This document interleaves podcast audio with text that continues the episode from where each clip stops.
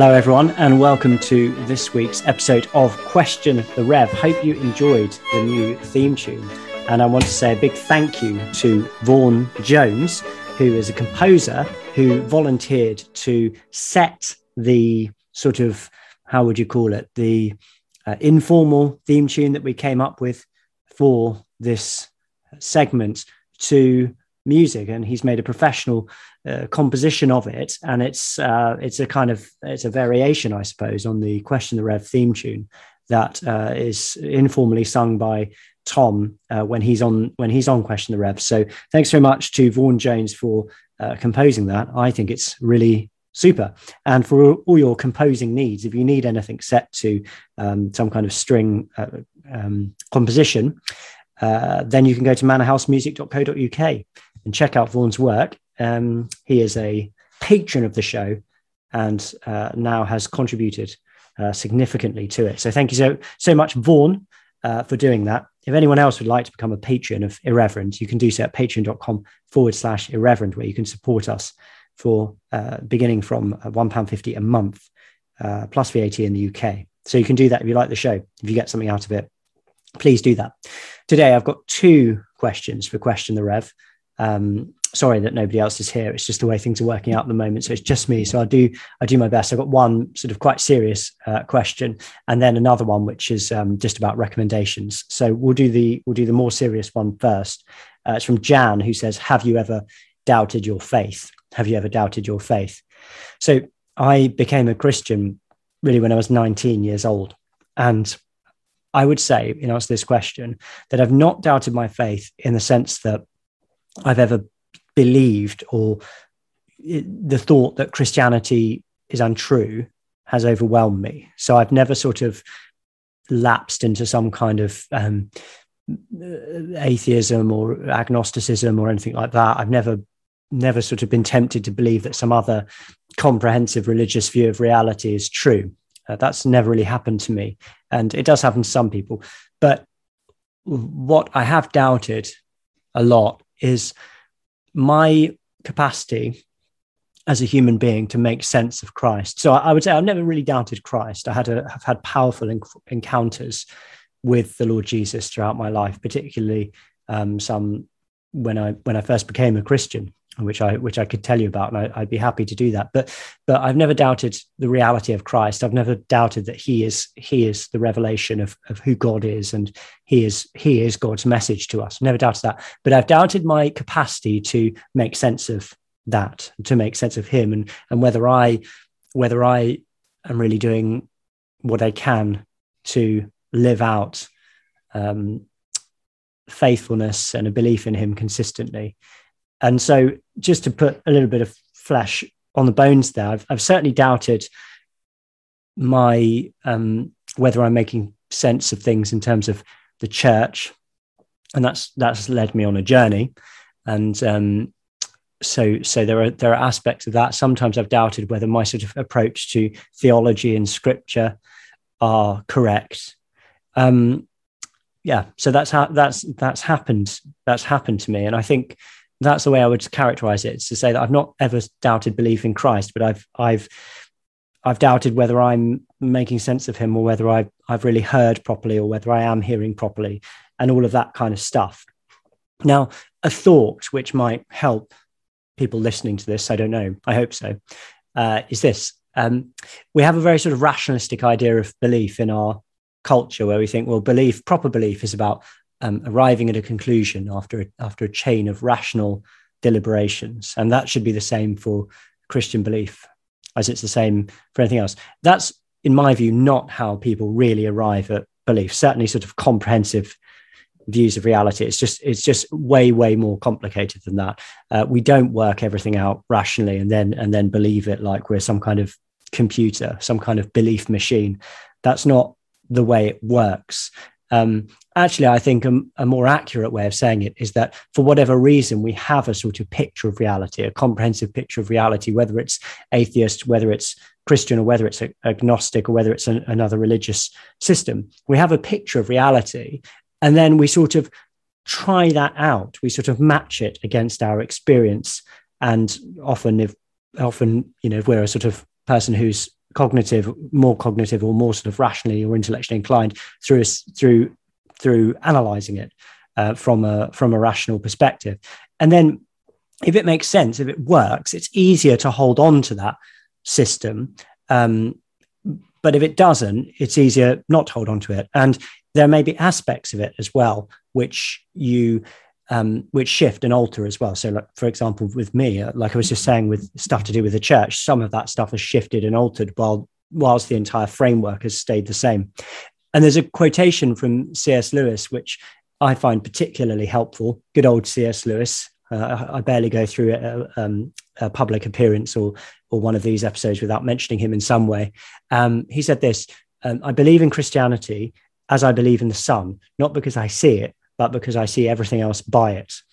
I believe in Christianity as I believe in the sun, not because I see it, but because I see everything else by it. And what Lewis meant by that is that we believe in the sun because we see the world in the light of the sun. The sun makes coherent sense of the world, or rather, the existence of the sun um, is made sense of by the fact that we see everything else in its light. So we don't have to be staring at the sun all the time in order to to believe that it's there, because there's evidence of it all around. It makes a sort of coherent sense of our experience.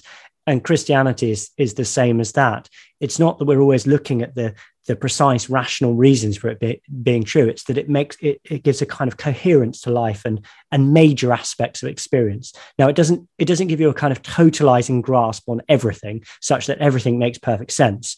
And Scripture testifies to this in, for example, the book of Job, which holds open the mystery of suffering and doesn't give you a sort of rationally totalized answer, which answers all your questions and, and eliminates all doubt. It's not like that. But generally speaking, it makes sense. It makes coherent sense of major aspects of, of human existence. Just to just to contrast this, I would say that Christianity makes sense of certain things in a way that, for example, atheism doesn't. So I would say that Christianity makes sense of the fact that there is anything at all, um, because there is some kind of there is a being for whom existence is necessary, and that's where we get our contingent existence from. Um, it makes sense of the existence of, um, if I could put it this way, everything that exists.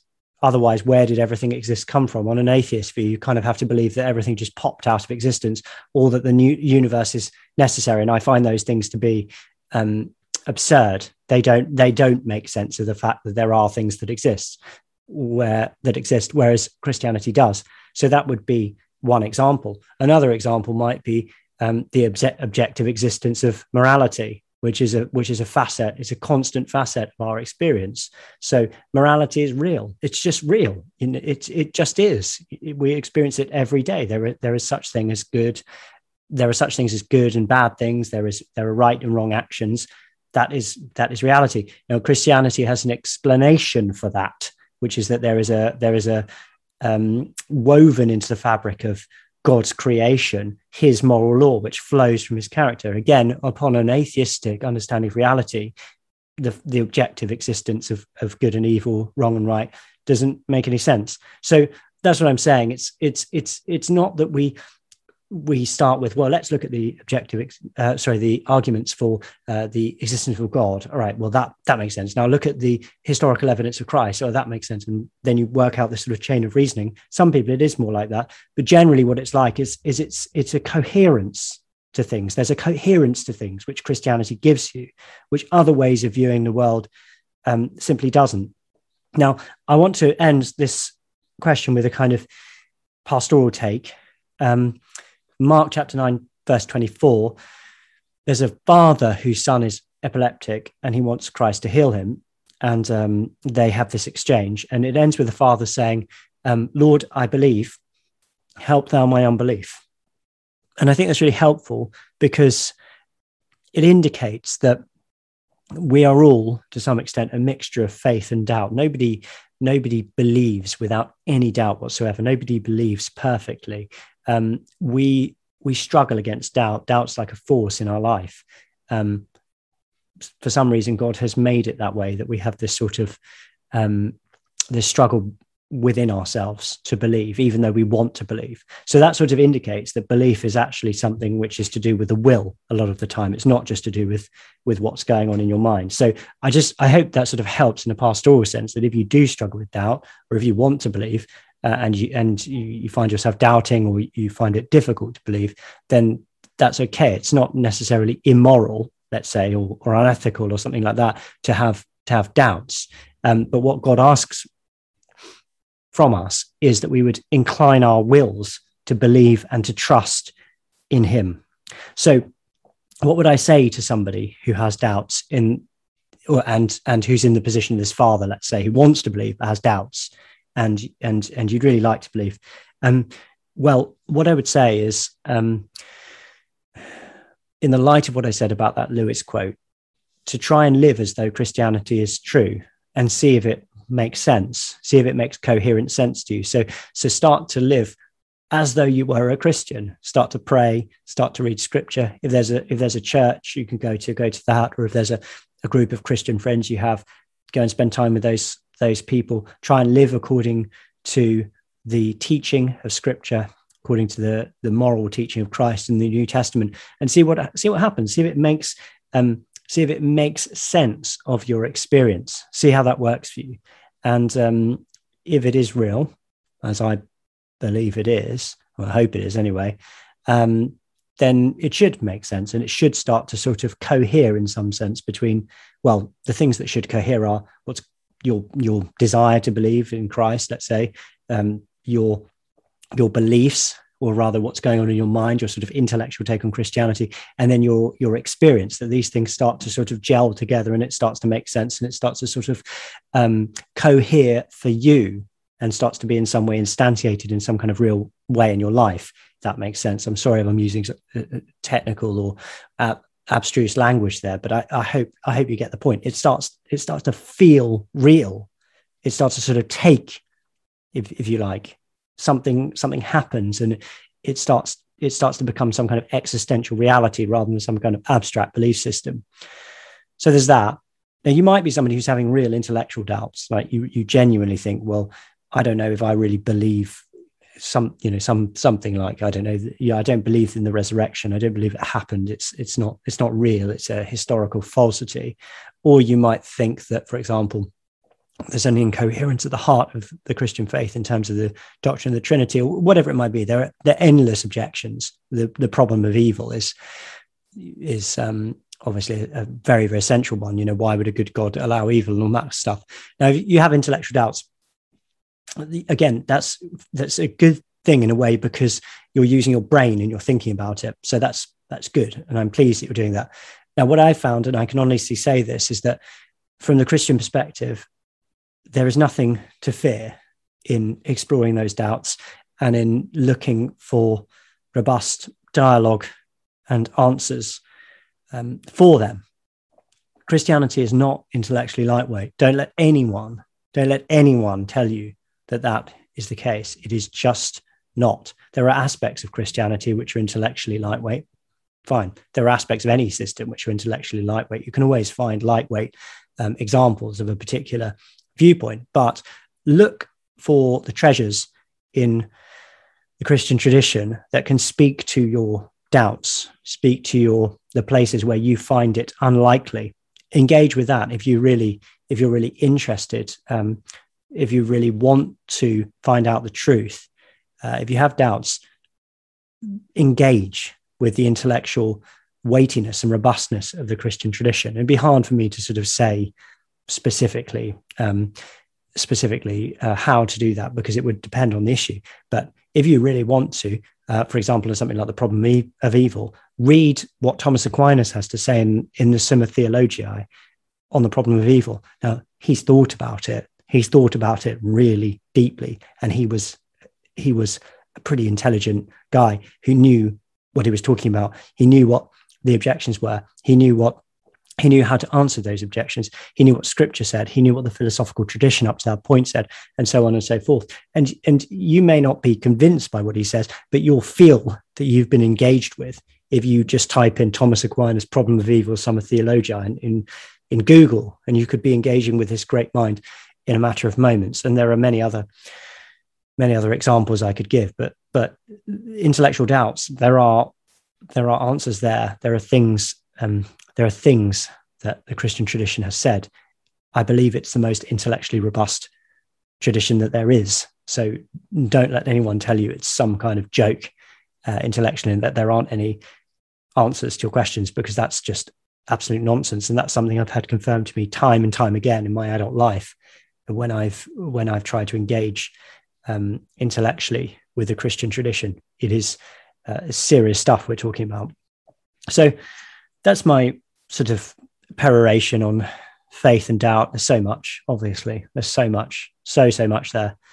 Um, but I hope that's in some way helpful and helps to kind of um, move you along, maybe, or give you some ideas about what you might do.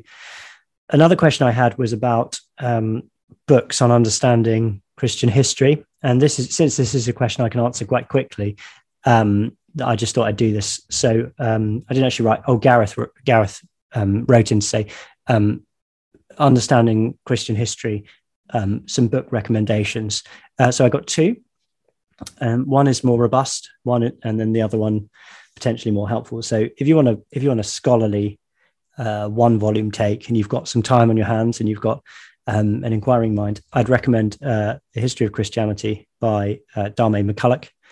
Um, History of Christianity by Diarmaid MacCulloch, who I think is retired now, but he was um, he was at Oxford um, certainly a few years ago when I was doing my um, PhD, and he is um, he is a great scholar. He's an agnostic, really, but he's a great scholar of Christian history. He's probably he must be the greatest sort of living Anglophone historian of Christian history, and that will take you right through from pre-Christian to basically the modern day. And it's you know the discrete chapters. So if you're interested in little bits and pieces here and there he'll help you out with that. And he's got a fairly kind of cynical take on the whole thing. So uh, you know you might enjoy that. So that's the one. The other one which i think may be of more help is uh, david bentley hart the story of christianity.